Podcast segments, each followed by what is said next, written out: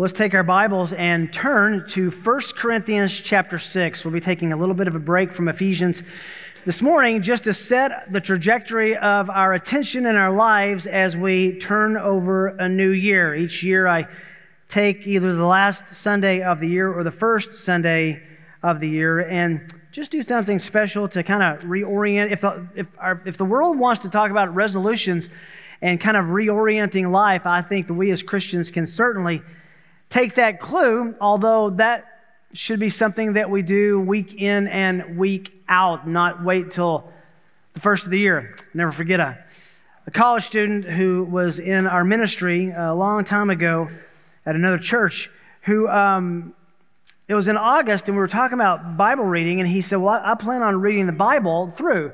And I said, Great. I mean, what's your plan? He says, Well, I'm going to start in January. This was August. And I said, Why? He says, Because that's when the paper says to start. So you don't have to wait till January, but guess what? Tomorrow's January. So good time to make some, uh, some changes. Before we look at the passage in 1 Corinthians, which we're going to turn our attention to, I want to give you a little bit of background if I can. First of all, today is the last day of the year, December 31st, 2023. Now, if you're paying attention, and I know some of you were, you'll know how unique today's date really is, right? 12, 31, 23. If you take out the slashes, it's 1, 2, 3, 1, 2, 3. It's a good day for a birthday. If anybody wants to have a baby today, go for it. Um, if it's a good day for an anniversary, if anybody wants to get married, just let me know. We can stay afterwards and take care of that this afternoon as well. Great day. One, two, three, one, two, three. Each year and each New Year's uh, celebration time, uh, we pause in our study of the book we're expositing to look, to get, look together at some specific encouragement from God's word to begin a new year. There's nothing special, there's nothing mandated in the scripture about it. But I think if the whole world wants to kind of reorient on this weekend, I, why not us? And before we turn to the passage, like I said in 1 Corinthians, I want to give you some historical background that I think will serve us as we look to this passage. In Acts chapter 20, verse 24, you can just listen, Paul said this But I do not consider my life of any account as dear to myself so that I may finish my course in the ministry which I received from the Lord Jesus to testify solemnly of the grace of God. Now, if you're looking for a life verse, that's a good one. If you're looking for a verse of the day or a verse of the week or a verse of the month or a verse of the year, that could be a nominee. Acts 20, verse 24. I don't consider my life of any account as dear to myself, which is the exact opposite of the way all of us intuitively live, where our life is most dear to ourselves, and everything is to protect and promote and to coddle our own lives. I hope this verse is underlined or maybe highlighted in your copy of God's Word. In a way, it's kind of a reset. Paul lived and thought differently than most. Self preservation was not a motive for Paul. Life or death was not the issue that really mattered to him. What mattered most, as he said to the Philippians, is that Christ shall be magnified. This is Philippians 1:20. That Christ will be magnified in my body, whether by life or by death. Think about that. Christ will be magnified in my body, whether I'm alive or whether I die. I want Christ to be most magnified in my body. Striking parallel here with Paul's final words with the phrase, finish the race, that Paul tells, that Luke records Paul saying in Acts 20. Because he said the same thing to Timothy in 2 Timothy I want to finish the course and finish my race. You know, we've been talking a lot about dying and death in the life of our church, and it should make you think what will be your legacy? One day, you and I will have a memorial or a funeral. And hopefully, someone might say some nice things. What will they say about your legacy for Christ? Kent Hughes captures Paul's heart when he writes, We should be determined to finish the course, whatever the cost. A man or woman who never does anything except what can be done easily will never do anything worth doing at all. Think of what such an attitude means to the church. Think of what it means to the missionary enterprise. Undoubtedly, cheeks began to flame and eyes began to gleam as Paul, as Paul's comrades in arms listened to his gospel passion. End quote. It's very good little background to that background. Paul was rushing from Troas up in the north to reach Jerusalem by Pentecost. He had an offering from the Macedonians, the Corinthians, who understood that the Jews who had become Christians in Jerusalem were starving to death. They've been, they've been disenfranchised from, from their jobs, from the temple worship, uh, from their friends, from their neighborhoods because they had become Christians. No way to make money, they were starving. So he takes up an offering from the Corinthians, from the Macedonians, and he takes it down to them. Now, the way he got there was a jump seat. He got on a, a boat that was a merchant ship. Uh, there, there, weren't very weren't commercial um, ships for him to jump on, and this commercial ship would stop at all the ports of call on the way down the coast of Asia Minor and of uh, the coast of Israel. Well, they stopped here at down the Aegean Sea they stop at Miletus. Miletus was important because Miletus was only 30 miles, a day's walk. They were in better shape than us. A day's walk from Ephesus, where he had spent three years as pastor. So he's there for a day or two. He's not going to leave because he knows that the boat may leave him. They don't care. So he's staying close to the port and he, he sends for the Ephesian elders to come and be with him. A couple of days later, all the Ephesian elders come to meet with Paul at Miletus, and Paul instructs them, informs them, this is goodbye. I'm not going to see you again. I know what the Lord has waiting for me, and it won't include coming to see you again. He was on a God given layover and had this conversation with these elders from Miletus. Paul knew, and they found out they would never see each other again. So they gathered in that little house in Miletus. Luke was there to take down exactly what Paul said and what happened. Goodbyes are never easy, and saying goodbye for the last time is heart wrenching. But the verse I just read you is after the two verses that preceded. I went to seminary, I know that, okay? So there are two verses that go before that. Listen to what they say, and then listen to what Paul says. Paul says to the elders, Behold, I am imprisoned. I'm bound in spirit. I'm on my way to Jerusalem, not knowing what will happen to me there. And you know what's happened. They end up sending him toward Rome to suffer execution eventually. Except this. How would you like this to be the, God's plan for your life? This is what he says The Holy Spirit solemnly testifies to me that in every city, saying, Bonds, chains, and afflictions await me.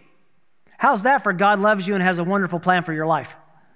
Everywhere you go, Paul, the Holy Spirit says, it's going to be chains and bonds and beating and imprisonment and sufferings, and eventually you're going to die for the gospel. After saying that, then he says, But, but, I don't consider my life of any account as dear to myself,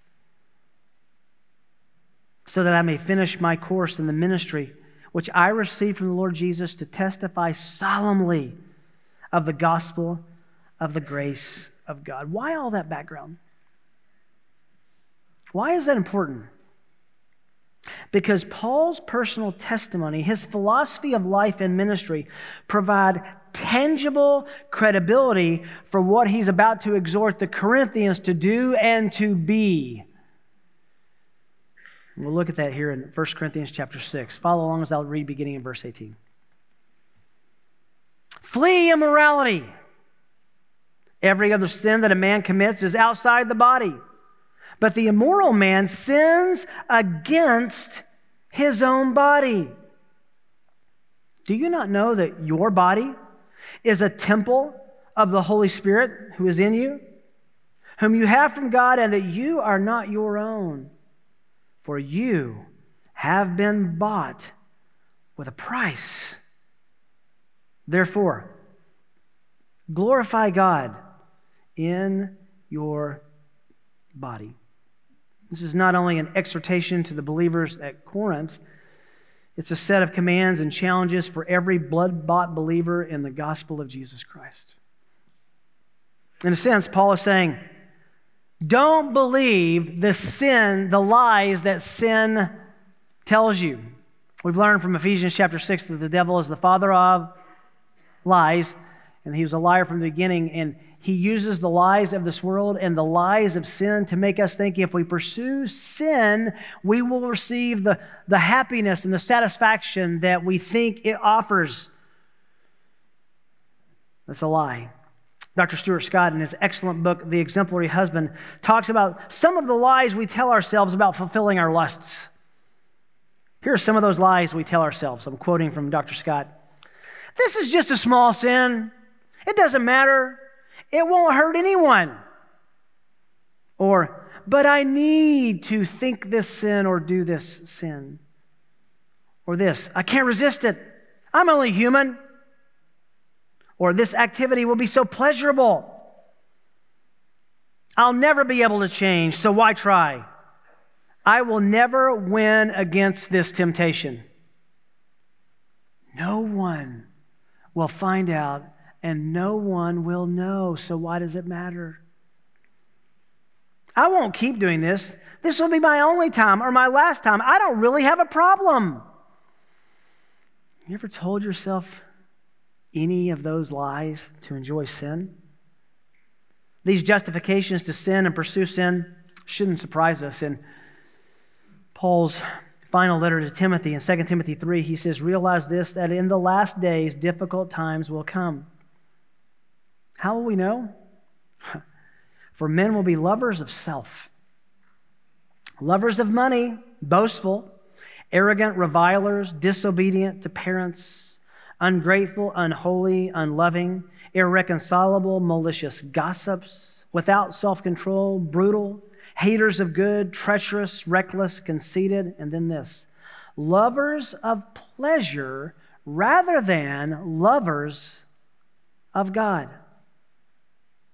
holding on to a form, a lie of godliness, although they have denied its power. And then he says, avoid such men as these.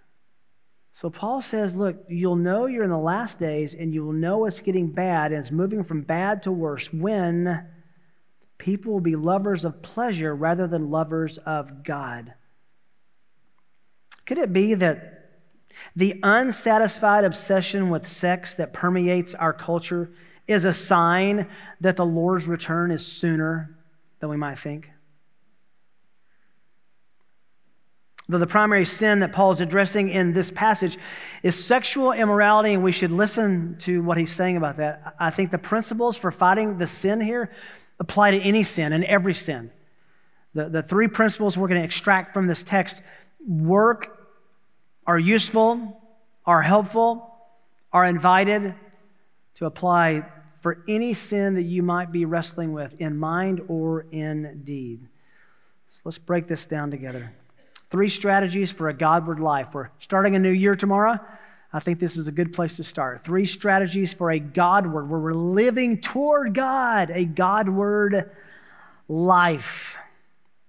The first is in the first two words of verse 18 endless fleeing.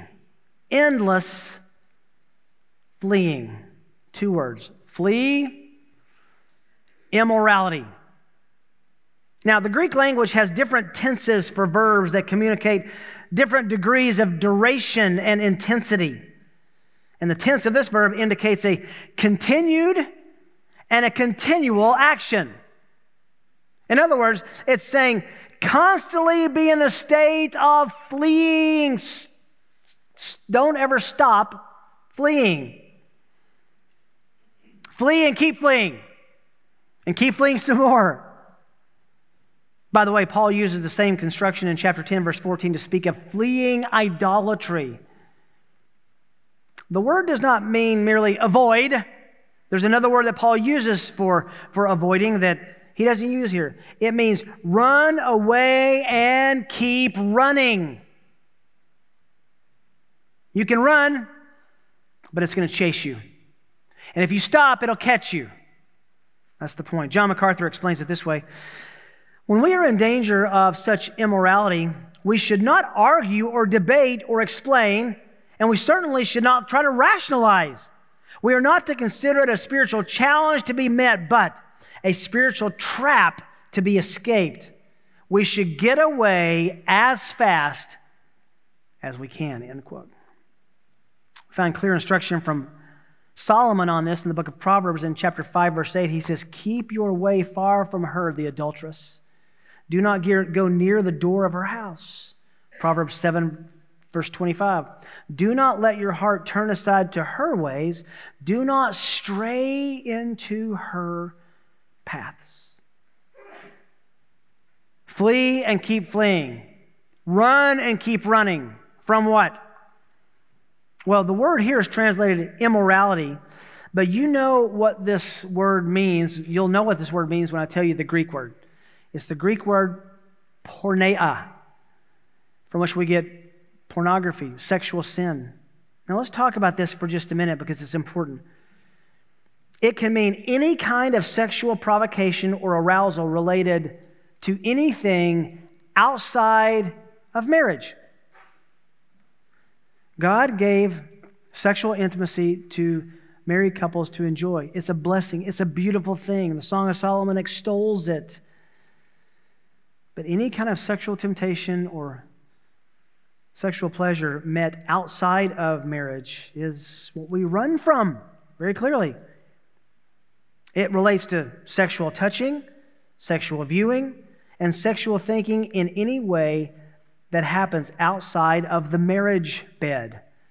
You say, well, that's, that's kind of particular and kind of graphic and specific. Listen to what the writer of the Hebrews says Hebrews 13, verse 4 Let marriage be held in honor among all, and let the marriage bed be undefiled. It's pure. Don't let it be experience impurity. Why should you run from immorality? And, and look, this is important. It wasn't, wasn't just important in Paul's day in Corinth, it's important for us as well. I mean, sex sells, it, it's, it's on almost every advertisement. It's, it's, it's always, I can't read the sports without seeing something pop up on, on, uh, on, uh, my uh, ESPN app that I have to click off. It's, it's crazy how this is in our face all the time, everywhere. I've told you before, one of the sweetest experiences I can think of is there have been times on watching a television show, even a sports game, something comes on, and to have me to have my own heart look away and to lock eyes with my son Mark, who's looking away at the same time. what a grace. Why should you flee this? Look back up at verse 9. Do you not know that the unrighteous will not inherit the kingdom of God? Just fingernails on a chalkboard, stop for a moment. What? He's talking about who's going to go to heaven. That's what it means to inherit the kingdom of God. That's where we go after we die, into the kingdom of God forever and ever.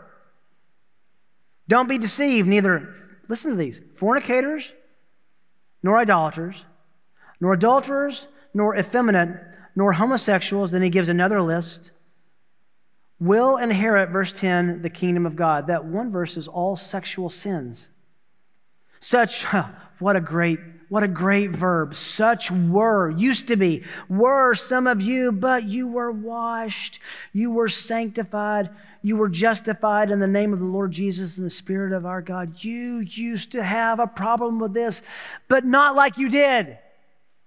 Now, it doesn't mean that you're one and done with sexual temptation, or he wouldn't say, keep fleeing. He would say, flee once and you're done. Don't you wish it was like that? No. This is something that we're going to be constantly tempted by.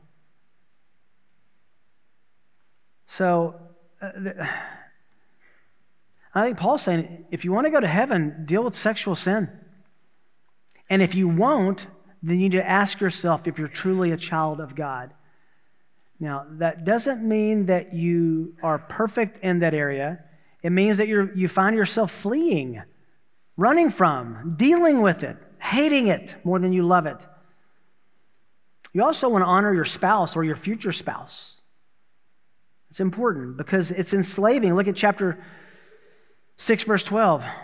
All things are lawful to me, but not all things are profitable. All things are lawful, but I will not be mastered by anything, specifically sin.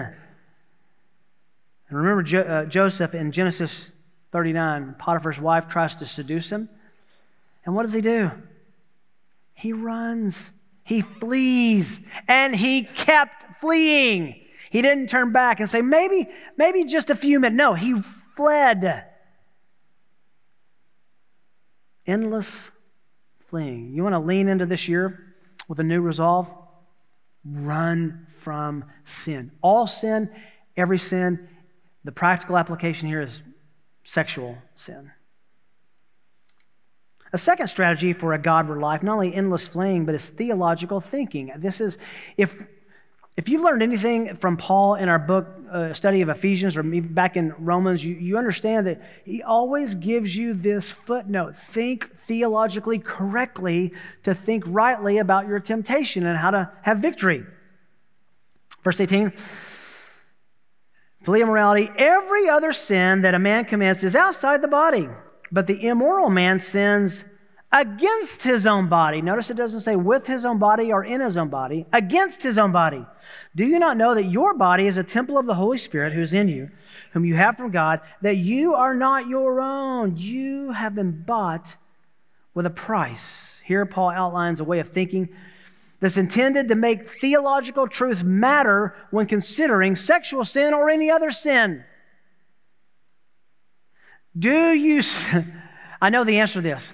Do you stop to think theologically before you think in a way that's sinful or act in a way that's sinful? And the answer is no or not enough.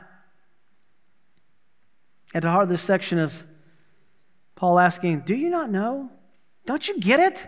He asks it in verse 2, verse 3, verse 9, verse 15, verse 16, verse 19. Do you not know? Do you not know? In other words, you ought to know this. Don't miss the, what the apostle's saying. Knowledge of divine truth is to be the gatekeeper of our holiness, not just willpower, not just trying harder.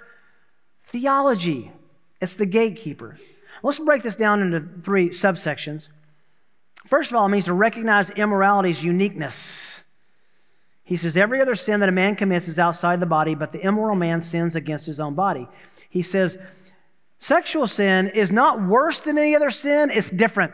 It, it, has its own unique categories and, and characteristics. He takes special care to explain that sexual sin is especially unique in view of redemptive history. Don't misunderstand, immorality isn't worse. It's bad, but it's not worse. It's just different. Why? How do we know that? Note, immorality is not a sin with the body or in the body against the body. That's a strange construction. It's a sin against your own flesh. What does that mean? Well, think about this for a second. Let's say that you have a new car and you're borrowing this car from someone and you break the speed limit with that car. You get pulled over and you get a ticket. You would be sinning with the car, right? But think about this. If you stacked as many open paint buckets of sewage as you could possibly gather in this brand new car that belongs to a good friend that you love, so that you could haul them across a field that was scarred with knee deep ruts, and you went as fast as you could, you would not be sinning with the car, you would be sinning against that car. There would be damage done to the car. It would violate the purpose of the car. That's why in 1 Thessalonians 4, verse 7, 4, 1 to 7, Paul tells them, listen, God is the avenger of those who commit sexual sin because they are actually sinning against one of his children. And he'll avenge that sin. And again, back to Hebrews 13, let the marriage bed be held in honor among all. Let the marriage bed be undefiled for fornicators, those who mess around with sexual sin before marriage or outside of marriage, and adulterers, those who do it once they're married or do it with another one who is married. God will judge. Do you really want God to be the avenger and judge against you? Sinning against someone indeed, sinning against your own body and mind. It's the second sub application here. Understand the Spirit's indwelling. Verse 19. And before we get into this, this we've talked about this several times before. This is a verse that many people have understood wrongly. I did for years, and, and you don't really get in trouble if you if you take the classic interpretation of this. But there is a more specific understanding that I want you to be aware of. Do you not know that your body is a temple of the Holy Spirit who is in you and whom you have from God? Now, this passage talks about the Spirit's indwelling individually, which we know from John 14 and John 16 was promised, but also the Spirit's indwelling corporately in the church. And to understand this, you have to go to the superior application of the English language, which is articulated in the way we speak in Tennessee. Because we say y'all. It's a plural, second person uh, pronoun. And it makes it very simple. If you're talking to a person, you say you. If you're talking to a group, you say y'all. It makes so much sense. So let me, and Paul does the same thing in Greek. He says you and y'all. I think he'd say y'all. It, there's a different word for plural than there is singular. This is what it would sound like if we were to translate it literally. Do y'all not know that y'all's plural, body singular, is a temple of the Holy Spirit who is in you, whom you have from God? So Y'all, all, all, of you have a singular body, not your individual body, but the body of Christ. Now, you might say, well, that kind of takes away a motivation if I don't think of my body as the temple of the Holy Spirit. Oh, no, no, no, just the opposite. If you know that you are a part of the greater body of Christ and He indwells us as a temple of God corporately, and your sin matters to everyone around you, it ups the ante makes it more serious. Yes, immorality violates the Spirit's presence within us. We'll talk about that in a moment. His permanent abiding presence is as surely with the believer as the nose on your face and easy to ignore. I think, think about this. Many of us have cell phones, and the cell phone signal is designed to activate your telephone when someone is calling. But if you have the cell phone off or silenced, and, and, and I hope you do right now, by the way, then the reality of the signal won't make you respond. I hope your cell phones are indeed turned off this morning, but recognize this your cellular signal is there and it's real. The question is have you turned it on to receive the signal? Likewise, the reality of the Holy Spirit's presence is always there. But is your sensitivity turned on to hear his convicting presence, to feel his convicting presence. Siamese twins cannot ignore one another's presence, and the believer has a more intimate relationship with the Spirit of God than even Siamese twins do. Look what he says. And do you not know that you are not your own? We talk a lot about possession. You, we've been talking about this in Ephesians. Some people talk about a demon possesses someone, which means owns. Well, we, we dealt with that a few weeks ago. But are you aware that you are, as a Christian, you are possessed by God? He owns you. You are not your own. You are owned by God. Whose do you think you are? Well, you're God's if you're a Christian. And get this sorry, those of us who grew up in America, but you as a Christian have no rights. God has them. God owns us. The gospel is to deny ourselves, take up our cross, and follow Him. Think about this. You back to that new car. Your friend loaned you that car, brand new, still smells new on the inside. You borrow this car and decide to scratch your name on the side with a screwdriver. You like mayonnaise, you think it's good for leather seats and for skin, so you spread it all over the car. You like the color of mustard and ketchup, so you put that on the seats. You pour sugar in the gas tank because it's sweet. You loosen all the lug nuts on the wheels. Your friend's response would be, What have you done to my car? Listen.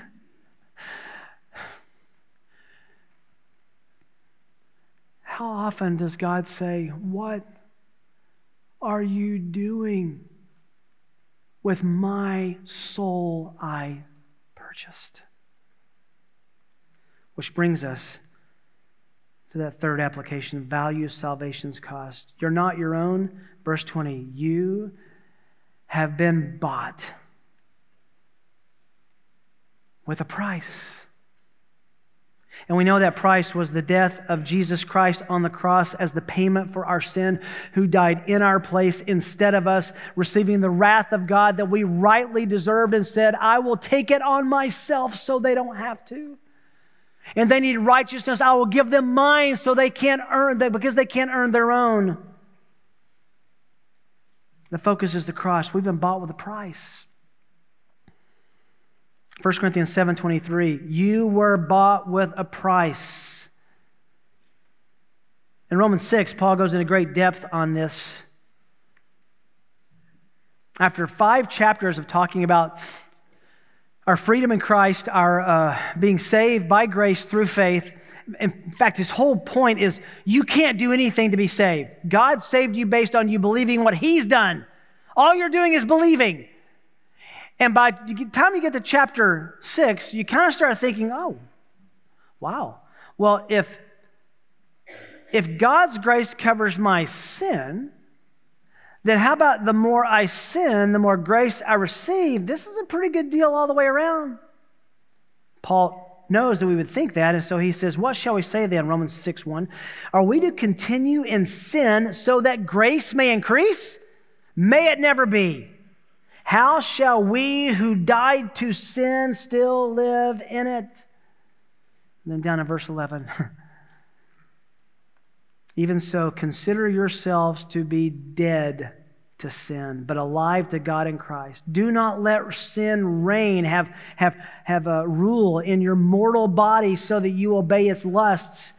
Don't go on presenting the members, the parts of your body to sin as instruments of unrighteousness, but present yourselves to God as those alive from the dead, and your members as instruments of righteousness to God. Use this body for Him and not sin. For sin shall not be master over you, for you're not under law, but under grace. In 1 Peter 1, verse 18 and following, Peter says, You were not redeemed with valuable commodities of this world, gold and silver and precious stones. You were, you were redeemed, you were bought with the priceless blood of Jesus Christ, the death of God's Son. I love what Revelation says. Revelation 5 9, they sang a new song, the redeemed did. Worthy are you to take the book and break its seals, for you were slain and purchased for God with your blood men from every tribe and tongue, people and nation.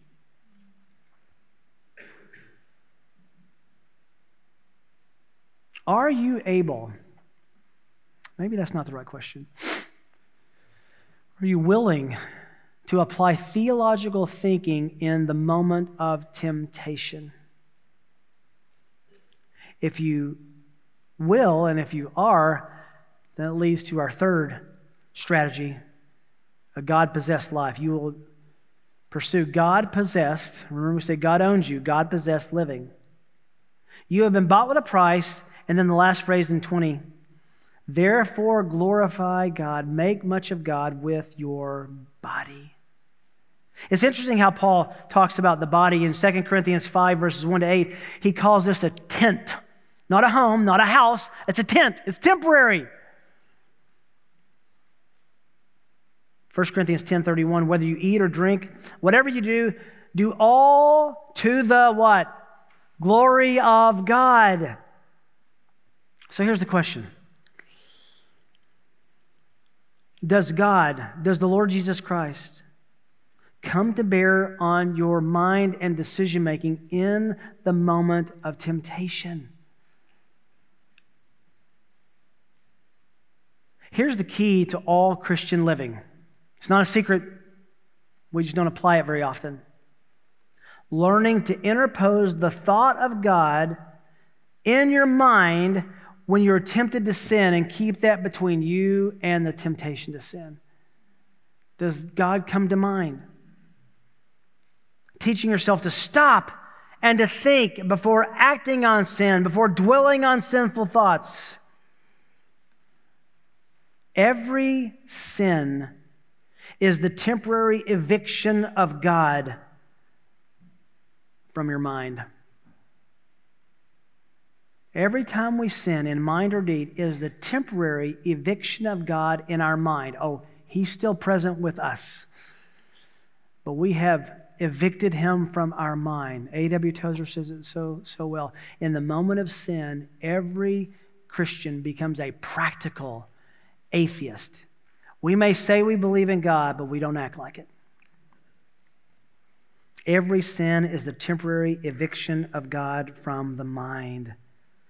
So, to glorify God in your body means that He is the ultimate and deciding influence in our decision making, in every decision. I mean, here's, here's the point of this text whether it's sexual sin or any other, lust the flesh, lust the eyes, the pride of life, whether it's materialism, whether it's pride, whether it's frustration or hatred or bitterness in the heart, does God matter when you have those thoughts, when you, when you make those decisions to do those deeds and sin with your corporeal presence, your body? Do you believe He's really there? because He is. He is. we often think of that promise, I will never leave you nor forsake you, as a comforting, promise. and it is. But He will never leave us or forsake us in the moment of temptation as well. And remember, 1 Corinthians 10 also tells us that in every moment of temptation, there is a way of what? Escape. So that we can endure the temptation or the trial and not sin.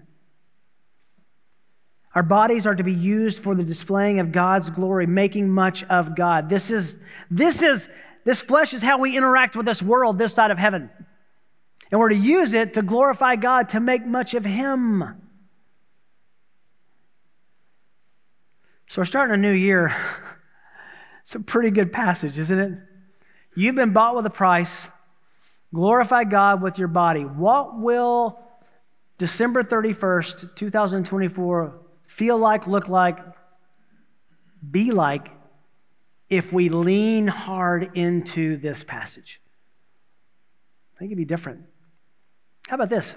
What will this afternoon look like if we lean hard into this passage? Tomorrow morning, tomorrow during the day, tomorrow night, are we aware of God's presence and does it, does it make a difference?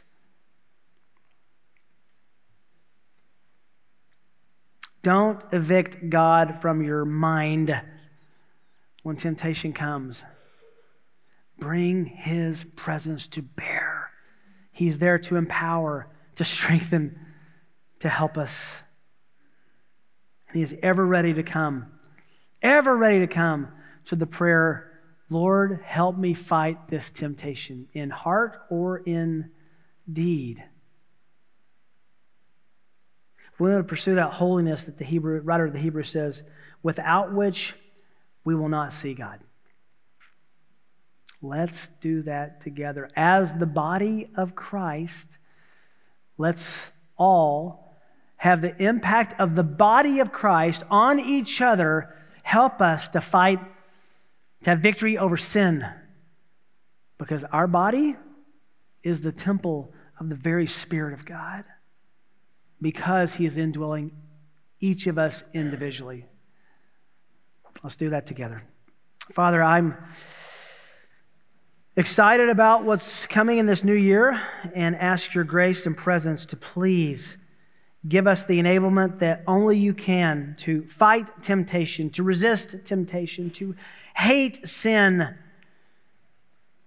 to stop, to pause, to think before a sin of the mind or a sin indeed. Slow us down.